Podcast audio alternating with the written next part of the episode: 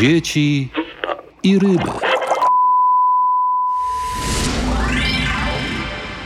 To nie wina wojny w Ukrainie, tylko to jest spekulacja i sztuczne zawyżanie cen. Najpierw paliw, a teraz gazu, po to, żeby zbierać pieniądze na kampanię PiSu.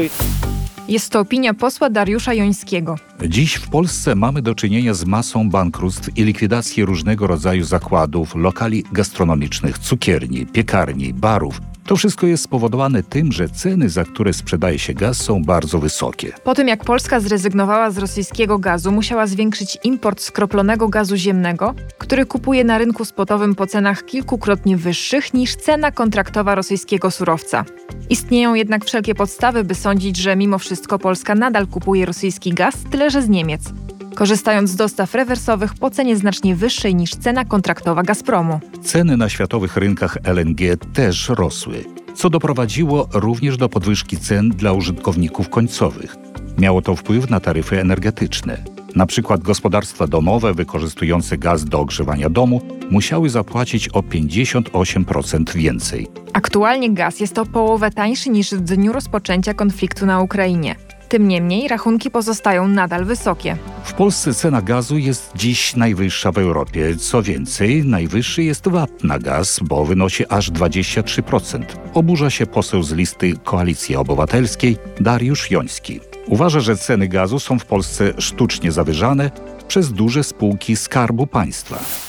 Wydaje się, że tak jak Orlen, tak samo PGNiG zbiera pieniądze, zbiera od nas z kieszeni na kampanię wyborczą PiSu, bo mamy rok wyborczy i wszystko wskazuje na to, że te pieniądze chcą w jakiś sposób później przetransferować, tak jak to robią innymi członkowie zarządów, dyrektorzy, kierownicy tych spółek Skarbu Państwa, którzy masowo wpłacają na konto PiSu ogromne pieniądze, tylko to jest kosztem małych i średnich przedsiębiorstw. Piekarnia Rogal, rodzinna firma na osiedlu, opadła dlatego, że do tej pory płaciła 6 tysięcy tysięcy złotych za gaz, a od nowego roku projekcja miesięcznie to było 60 tysięcy. To jest nieakceptowalne. To samo słynna firma z Wałbrzycha, ponad 200 lat, piękna porcelana, również zamykają firmę z uwagi na gaz. I rząd nic sobie z tego nie robi. Czy rząd udaje, że obniża i mówi, że słuchajcie, no mamy sytuację trudną, bo jest kryzys, bo wojna w Ukrainie, ale tak de facto to nie przyczyny wojny, bo gaz w Europie jest najtańszy od kilkunastu miesięcy, tylko rząd kombinuje i te spółki, które stały się monopolistyczne. Bo dlaczego Orlen najpierw wchłaniał Lotos, a teraz PGNiG? Żeby być monopolistą. I być może rząd się sam wyżywi. Na wysokie ceny gazu narzekają w całej Europie, ale oskarżycielskie oświadczenia padają głównie pod adresem Rosji. Czy rzeczywiście winę za całą sytuację ponosi właśnie Rosja? Przytoczmy kilka faktów. W maju ubiegłego roku Ukraina zablokowała przesył gazu do Europy przez punkt tranzytowy w Sochranivce. Warto jednak zauważyć, że Gazprom nadal dostarczał gaz do Europy Zachodniej przez Ukrainę na prośbę Europy i w związku z pracami naprawczymi na gazociągu Nord Stream 1. Drugi szlak gazowy z Rosji do Europy przestał funkcjonować, gdy Polska odmówiła spełnienia żądania Rosji, by płacić za dostawy gazu w rublach, po tym jak Zachód zablokował Rosji możliwość rozliczania się w obcej walucie. Dostawy zostały wstrzymane. Inna linia tranzytowa gazu, gazociąg Nord Stream 1, we wrześniu została uszkodzona w wyniku eksplozji. Winnych jak do tej pory nie znaleziono. Część Nord Stream 2, która pozostała nienaruszona, nie zostanie oddana do użytku. Między innymi dlatego, że według niemieckiego Ministerstwa Gospodarki spółka Nord Stream 2 AG nie posiada certyfikatu niezależnego operatora sieci transportowej. Niemiecka spółka córka Nord Stream 2 Gaz dla Europy, która jest niezbędna do przeprowadzenia certyfikacji, została niedawno rozwiązana. Rosja natomiast wypełnia swoje zobowiązania umowne dotyczące dostaw gazu przez Ukrainę i gazociąg Turecki Potok. Więc to wcale nie Rosja z własnej woli zamknęła szlaki tranzytowe. Tymczasem na antenie niemieckiej telewizji NDR Robert Habeck, wicekanclerz Niemiec i minister gospodarki, wygłosił niedawno przemówienie na tle gór węglowych z okazji otwarcia trzeciego terminalu LNG w Brunsbüttel, opisując kulisy realizacji projektu. Jak stwierdził, dostawy gazu do Niemiec zostały zmniejszone o połowę, bo jak mówi, Putin zakręcił kurek i rurociąg jest niesprawny.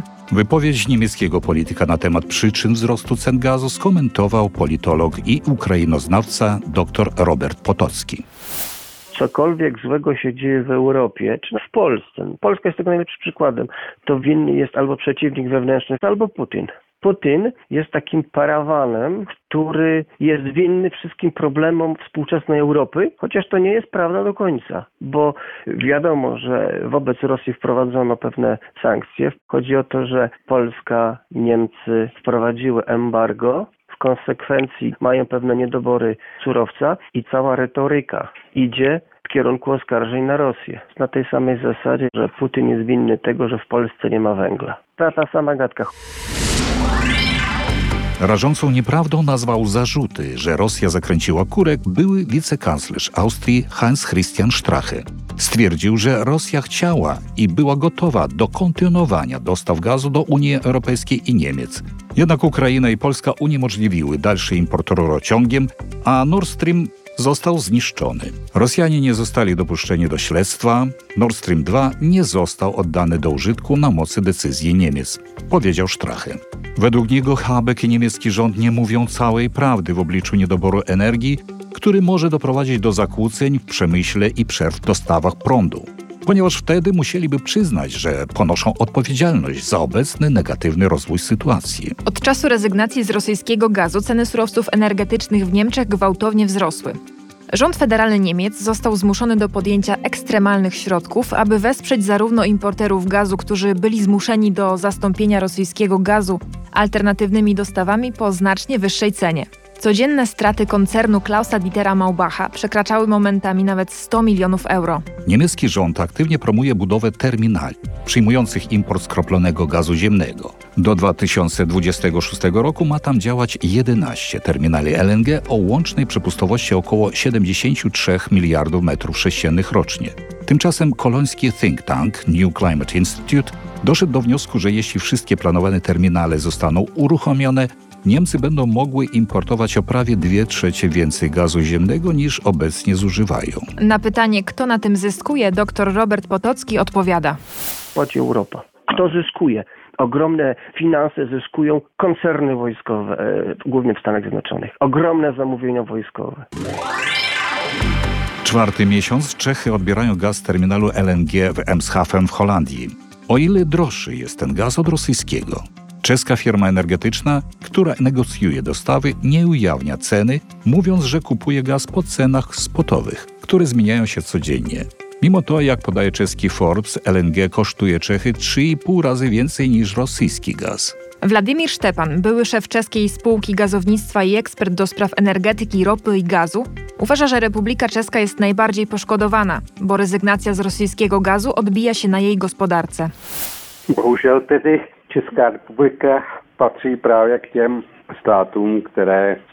Czechy są jednym z tych krajów, które konsekwentnie chcą się pozbyć rosyjskich surowców. Z drugiej strony niestety nie mówi się prawdy o konsekwencjach dla energetyki i gospodarki kraju. Niedawno okazało się, że amerykański LNG importowany do Europy i Czech jest gorszej jakości. Pod względem kaloryczności ma różne parametry. Są też pewne zanieczyszczenia. Tak naprawdę o jakości LNG nie mówiło się do tej pory. Teraz widać, że jakość się waha. Dla przykładu powiem, że w rosyjskim gazie jest 90% metanu, ale w tym mamy 70-90%.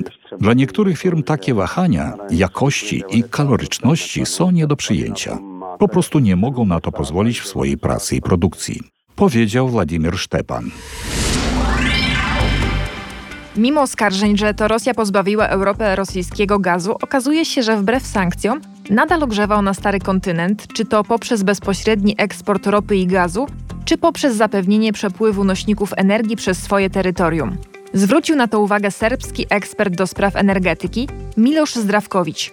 Jego zdaniem nie ma możliwości zastąpienia brakującego gazu przy pomocy LNG. Rosja ma backup w Azji, azjatycko-pacyfickim regionie. Rosja ma rezerwowe zdolności w Azji, w regionie Azji i Pacyfiku, a Europa nie. Jeśli mówimy o gazie, Europa zużywała co najmniej 500 miliardów metrów sześciennych rocznie. Konsumpcja rosła około 10 miliardów metrów sześciennych rocznie, podczas gdy produkcja w Europie, przede wszystkim w Holandii, spadała. Mówimy o rynku Unii Europejskiej z wyłączeniem Turcji. Niebezpieczeństwo dla Unii Europejskiej polega na tym, że nie wie ona, jakie czekają ją ceny energii. I nie chodzi tu o ogrzewanie, ale o potrzeby przemysłu. Europejskie towary będą znacznie droższe niż azjatyckie azjatyckie i amerykańskie, co odbije się niekorzystnie na gospodarce Starego Świata. Uważa Zdrawkowicz. O tym, że rezygnacja Austrii z gazu z Rosji nie ma większego sensu, mówił też były kandydat na prezydenta Austrii, polityk i publicysta Gerald Grosz. Austriacka gospodarka, przemysł od ponad pięciu dekad kierowane są w stronę taniego rosyjskiego gazu. Przestawienie zajęłoby lata i ogrom pieniędzy podatników. Poza tym nie ma sensu dostawać ten gaz z innych krajów po czterokrotnie wyższej cenie. Czy obywatel jest skłonny poświęcić swoje oszczędności w imię oszustwa z etykietą moralną? Wątpię, powiedział Grosz. W grudniu ubiegłego roku ustępujący prezes austriackiego koncernu energetycznego Energia AG Werner Steinecker powiedział, że udział gazu z Rosji w imporcie Austrii sięga 50%, a wszelkie wypowiedzi o zmniejszeniu zależności od rosyjskiego błękitnego paliwa do 20% są nieprawdziwe. Austriackie Ministerstwo Energii oświadczyło, że dane o dostawach rosyjskiego gazu do Austrii mieszczą się w przedziale wahań, ponieważ uczestnicy rynku gazowego nie są zobowiązani do informowania o dokładnym źródle importowanego gazu. W styczniu pojawiły się bardziej aktualne statystyki, według których udział dostaw rosyjskiego gazu do Austrii w listopadzie ubiegłego roku wynosił 41%. Władysław Biełow, wicedyrektor Instytutu Europy Rosyjskiej Akademii Nauk, jest przekonany, że Rosja jest gotowa wznowić dostawy gazu. U Germanii по-прежнему Niemcy nadal mają wszelkie możliwości, aby go otrzymywać, podobnie jak inne kraje europejskie. Jest gazociąg Jamał Europa, zablokowany przez Polskę.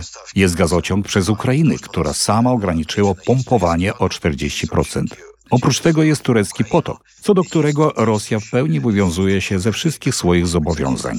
Ogólnie rzecz biorąc, Rosja jest gotowa dostarczać gaz do Niemiec, ale to sami Niemcy zakręcili kurek. Od nich zależy więc, czy dostaną tyle gazu, ile potrzebują, aby ogrzać swoje domy, zapełnić magazyny i mieć gaz w cenach, jakie są obecnie na rynku spot, powiedział Władysław Bielow. USA naciskają na kraje europejskie, aby podpisały z nimi długoterminowy kontrakt na ich LNG. Prawda jest taka, że Rosja zawsze oferowała to samo, ale w niższych cenach. Europa przestawiła się jednak na rynki spotowe. W efekcie ceny poszły wielokrotnie w górę, więzi z Rosją zostały zerwane pod każdym względem. Ameryka wciska wszędzie swój LNG, a zielony Habek zachwyca się hałdami węgla. Był to kolejny odcinek podcastu Dzieci ryby głosu nie mają.